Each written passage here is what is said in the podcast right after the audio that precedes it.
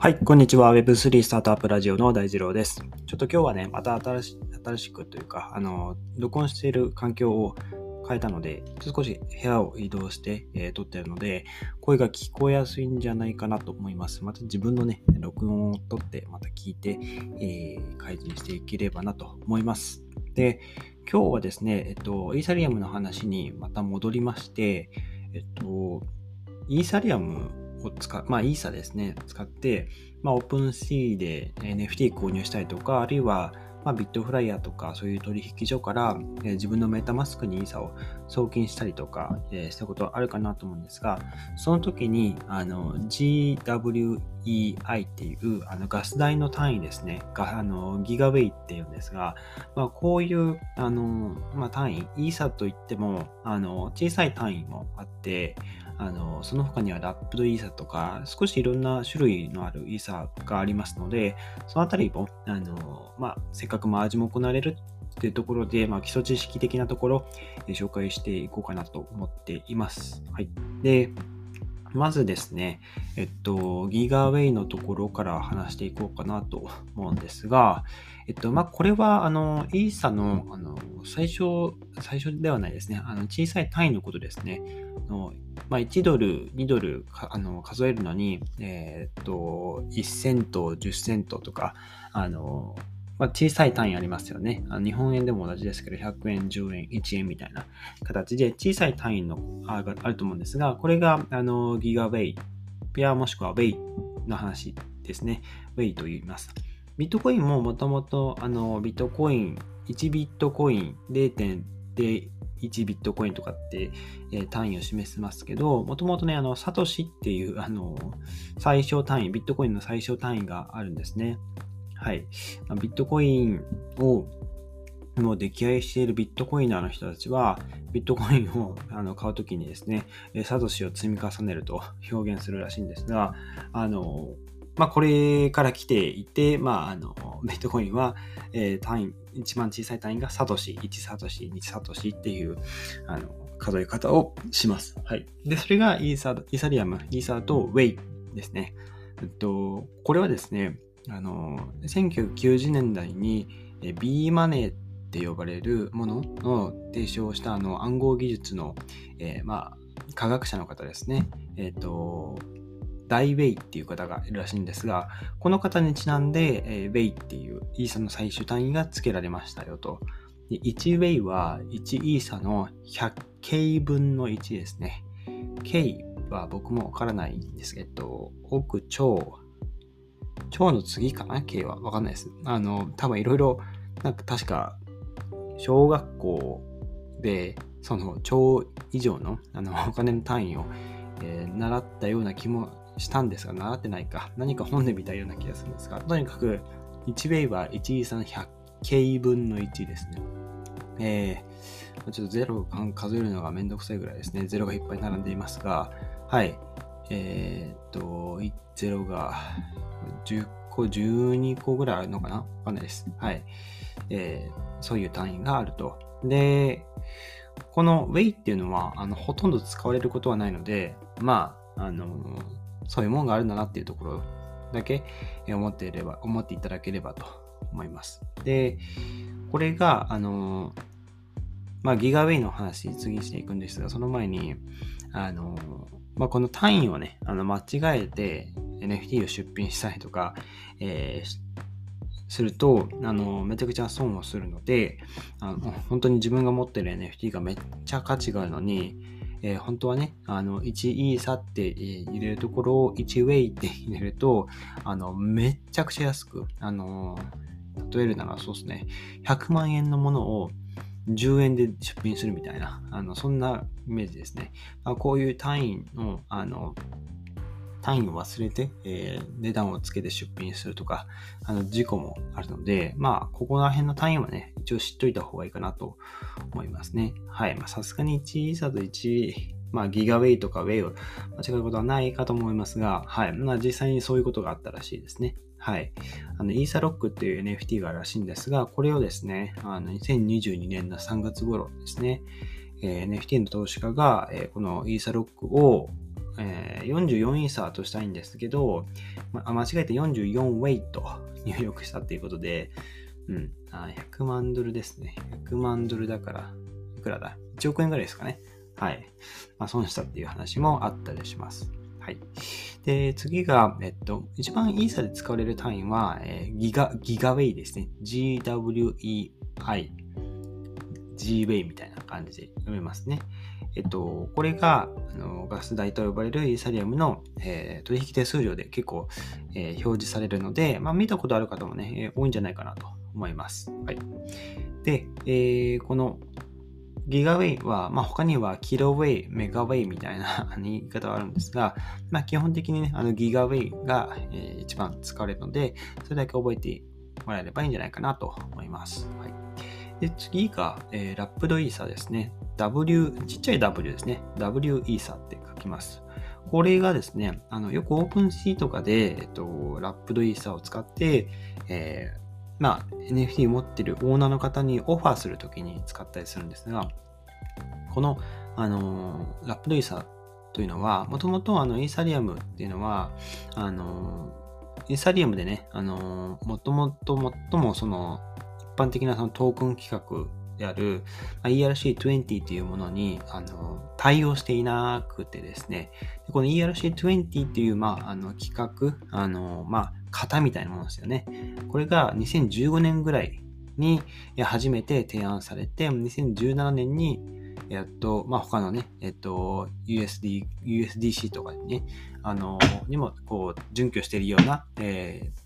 ー、トークになってきたと。で、えー、このイーサリアムを基盤とした、その、いわゆる DAPS ですね。だと、あの基本的にこう ERC20 のトークンに、えー、対応しているということで、ただ、イーサは ERC20 トークンではないので、この ERC20 トークンとして、まあ、他の DAPS、DeFi とかを、えー、運用していくために、あの対応するためにですね、イーサを ERC20 トークンに、えー、交換する必要があります。これをラップと言います。で、反対に、あの、ダップドイーサ、これを、えー、アンダップ、あの、すると、普通のイーサに戻ることができます。ユニスワップとかね、あの、普通の DeFi、あ取引所ですね、えー、とかでは、あの普通にね、あの、イーサはバックグラウンドで自動的にラップルイーサにあの変換されてしまうので、僕らはあんまりその気づいてなかった方も多いかもしれませんが、あの、オープンシーとかだとね、あの、自分でラップしないといけないところもあるので、はい。まあ、そういうところは、まあ、そうやって対応しましょうっていう話ですね。で、ラップルイーサとイーサは、まあ、本当に、あの、1対1の関係です。はい。というところ。あとは、えっ、ー、と、まあ、今後、重要になってくるのかなと思ってるんですが、ST イーサっていう、いわゆるステーキングされたイーサトークンのことですね。えー、これについても話していこうと思います。えっ、ー、と、イーサをステーキングする場合は、イーサ2.0ですね。のバリデータとなるためのステーキングですね。これには32イーサ必要で、めちゃくちゃお金かかりますよね。32×20 万円ぐらい。なので、600万、700万とか、それぐらいは必要かなっていう感じですよね。で、えっと、これまあ、当然ね、あの、一人で、えー、そんだけのイーサ持ってるっていうのは非常に難しいので、例えば、あのリドファイナンスとか、えー、そういう、まあ、ステーキングをしているような、あの、まあ、プール、えー、持っているところは、あのいろんなユーザーが集まって自分たちのイーサをあの出してですね、出し合ってステーキングできるようにしてたりする。あの、なんて例えればいいかな。太陽光発電の、あのこれあんま良くな、なあんま良くない例えなのでやめます。あの、太陽光発電をの、あの、発電機あるじゃないですか、ソーラーパネル。あれを、みんなで共同出資して購入して、あの、電気を分配しようみたいな、なんかそういう話を昔聞いたことがあって、その話、例えをしようとしたんですけど、ちょっと あの、良くなかったのでやめます。あの、普通にみんなでお金を出し合って、なんか一つのものを共同で、えー、使うっていうイメージですね。はい。最初からそう言えっていうところですが、えっ、ー、と、そうですね、えー、32イーサー一人で集めてステーキングするのは大変なので、みんなでイーサー集めてステーキングしましょうっていうのが、 Lido Finance でできるとで、えこれイーサをステーキングすると、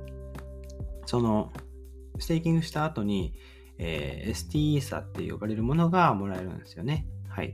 で、このステーキングされた、ステーキングされると、えっと、まあ、この ST イーサっていうのは厳密にはイーサではなく、イーサトークンとあ呼ばれるんですけど、これが、えっと、何種類かあって、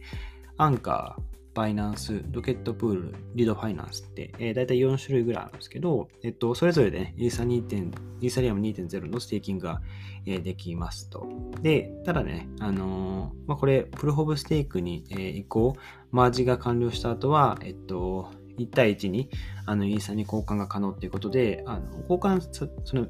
マージが行われるまでは、あの、その、1対1の関係ではないっていうところが、まあ一つ注意点かなっていうところですね。はい。で、ステーキングされると、あの、なんだろうな、あの、ステーキングされたイーサトークンが、あの、最初にそのステーキングした分に、まあ、プラスして、年間大体まあ約4%ぐらいですかね、え、貯まれるステーキングの報酬ですね。まあ、これも、えー、含まれていますよというところになります。はい。で、これ、まあ、マージが完了するまでっていう話なんですが、まあ、マージ完了した後の話が、まあ、ここから、あの、まあ、ここからというか今後ですね、多く話が多くなってくると思うんで、あの、まあ、マージが完了するまでは、あの、あの絶対というか必ずしもそのイーサと、えー、1対1で交換することが、えー、できなかったんですね。この、えー、ST イーサとか、ロケットプルとかと R イーサ、バイナンスだと B イーサとかなんかそういう、あの、プロトコルのあの名前がついてるんですけど、はい。まあ、その理由理由は、あの、イーサもね、あの、やっぱりボラティリティがあって、あの、価値がね、えー、まあ、その市場に左右される。えっと、要は、あの、それぞれのアンカーイーサ、バイナンスイーサ、ロケット、ロケットイーサ、えー、それぞれね、あの、価値が、あの、一定ではないっていうところですね。その、まあ、プロトコルが使われる、使われないっていうところも、えー、ありますので、ただね、あの、ST イーサが一番、まあ、人気、人気というか、まあ、あの、一番、え使われてることが多いですね。はい。あの、使ってるユーザーが多いっていうところになってきますね。はい。で、そうですね。あとは、えっと、ST サーは、まあ、今後ね、あの1対1のその価値として、えー、交換できるようになってくるんですが、まあね、マージが終わってないので、まあ、今後どうなるかわかりませんが、あの、そもそも ST イーサとかって言われるその、あの、イーサトークンは、あの、普通のイーサと比べてね、流動性とかも低い、まあ、みんなが持ってるわけじゃないので、一部のね、あの、まあ、32差とか持ってるような、あの、裕福な人たちしか、あの、基本的にそのトークンも持ってたりしないので、あんまりね、数自体も多くない、まあ、取引があんまりないっていう状況ですね。市場にも、ま、あんま出回ってないっていうことですね。はい。なので、まあ、価値が、まあ、少し普通の普通のあのイーサと比べても、えちょっとね、あの、価値が不安定であるというところになってきます。はい。まあ、そんなところですかね。あの、リドについてはですね、まあ、リドだけじゃなくて、まあ、他の、えっと、ロケットブルかな。その反対にも、あとはバイナンスか。もう普通にあのイーサ持っていれば、イースあのステーキングはできるんですけど、このリドだとですね、あの、僕もバイナンスでイーサリアム2.0のステーキングやったことないんで、わかんないですけど、リドはですね、あの、必ずしも32イーサ持っている必要はないんですよ。あの、少額からね、あの、イーサのステーキングに参加できるので、まあ、これはね、すごくあのいいことというか、あの、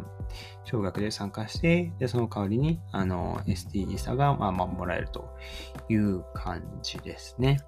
はい。ということで、まあ、あのーリー気になる方は、まあ、ぜひチェックしてみあの見ていただければ、ちょっと僕の概要欄にも貼っておきますので、あのステーキング自体はね、あの非常に簡単です。リードの公式サイトに行って、まあ、ステークナウを、えー、クリックして、あとは、あの、プロフオブステークのネットワークで、えー、まあ、イーサーを選んで接続して、えー、ウォレット接続してステーキングするという、まあ、こういう流れになってますね。はい。というところなので、まあね、あのイーサ持ってるだけじゃ、あの、なんかもったいないなっていう方は、まあ、ぜひ、まあ、そういうステーキングに参加して、あの、少しでも、えー、まあ、利回りというか報酬がもらえるように動いてみてもいいんじゃないかなと思います。はい。まあ、今日はこんなところでしょうか。はい。でね、あのビ、ビットコインとかもね、だいぶ上値段、価格が戻ってきて、イーサもね、僕が見てる時点では、えー、25万円まで復活してますね。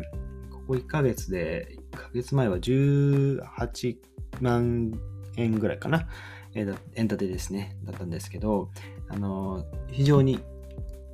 まあ、市場としては回復しつつあるのかなっていう感じですが、まあ、イーサンのまずですね、えー、どうなるか、ぜひ皆さんで見届けましょうということで、まあ、今日はね、あの、イーサのいろんなこう種類ですね、えー、ギガウェイとか ST イーサとか、いろいろ紹介してみました。えー、まあ、基礎知識的なところですね。えー、ぜひ、まあ、僕の配信もそうですが、えっと、いろんなね、自分のネットネットで、えー、検索して、いろんな記事調べてみるのもいいかもしれませんね。ということで、今日のエピソードは、えー、今日のエピソードが役に立ったらいいなと思ったら、ぜひフォローをよろしくお願いします。それでは皆さん素敵な一日をお過ごしください。また明日お会いしましょう。